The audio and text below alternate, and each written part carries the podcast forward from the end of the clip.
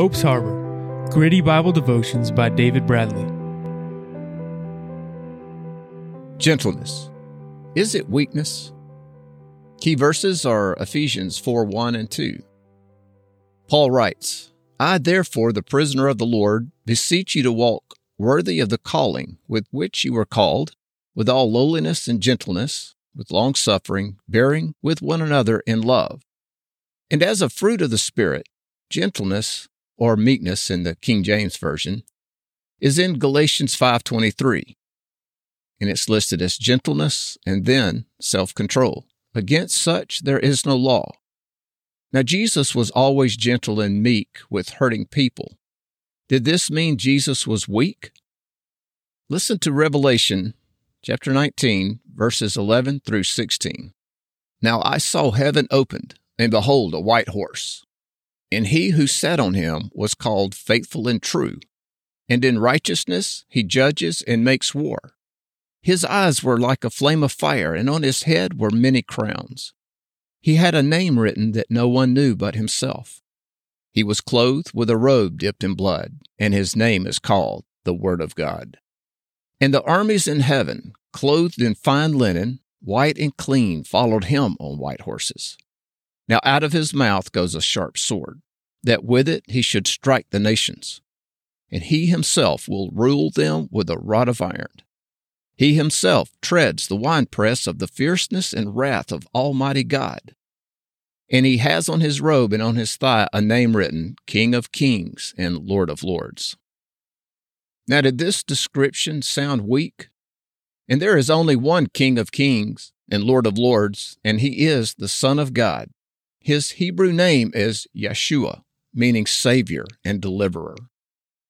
His name is taken from Jehovah God, meaning the God who saves.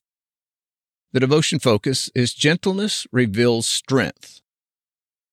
What is a common human trait portrayed or revealed in the national news on a regular basis? Is it gentleness? No, of course not. Isn't it rather brute strength in the way of violent crime?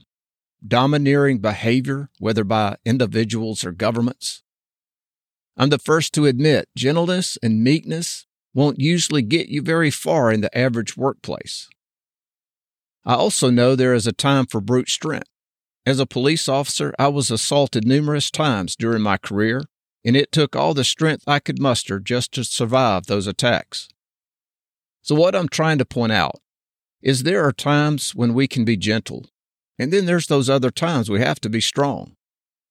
I live in the South, and for the most part, people here are still kind and courteous, for the most part. For the other part, I see a lot of frustration and irritation in people. And when I look in the mirror, that guy has them too. And so I have on my dash a 3x5 card with the question Am I being kind? This is because when driving in traffic, people who are probably very nice and considerate at work or church turn into a whole other creature when driving. To counter the anger and frustration of living in crowded cities and crowded roads, consider gentleness when otherwise the beast would come out. Now, it takes practice, just like the other virtues in the last several episodes. I think I've mentioned this before, but it bears repeating here. It's an example of something I went through years ago. It was when my daughter totaled her car after having it only four weeks. She wrecked it racing. And when I got to the scene, I took in the damage, walked up to her, and said, You just had to learn the hard way, didn't you? And she wilted. Instead of being thankful that she and her passenger were uninjured, I was furious. And then I've lived to regret my reaction ever since. And so a few years later, I was the supervisor on an accident scene where a teenage driver turned left into the path of an oncoming car. Her parents' vehicle was totaled, but she was unhurt. Her father arrived and his face said it all. So I intercepted him before he could get to his daughter. I told him of my mistake years before and that whatever he did in the next few minutes would be remembered.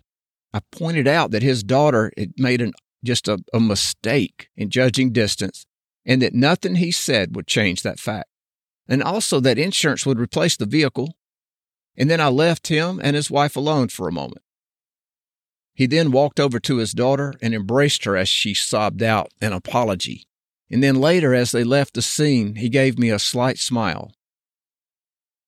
Now, in summary, our Savior is gentle with us when we make mistakes, even when He must chasten us for our protection. His mercy is filled with gentle reminders long before He deals with us sternly. I know this is true based on my own experience because I've been scourged by God because I was hard hearted and I wouldn't listen when God first began to warn me about issues like a lack of gentleness. And I have regrets about the way I was so stern with my children when they were small.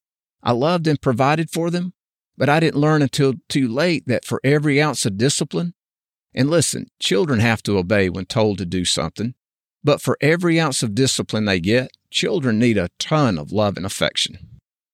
So the action to consider is if you don't know whether you're gentle with others, begin to take note of how you respond to frustrations.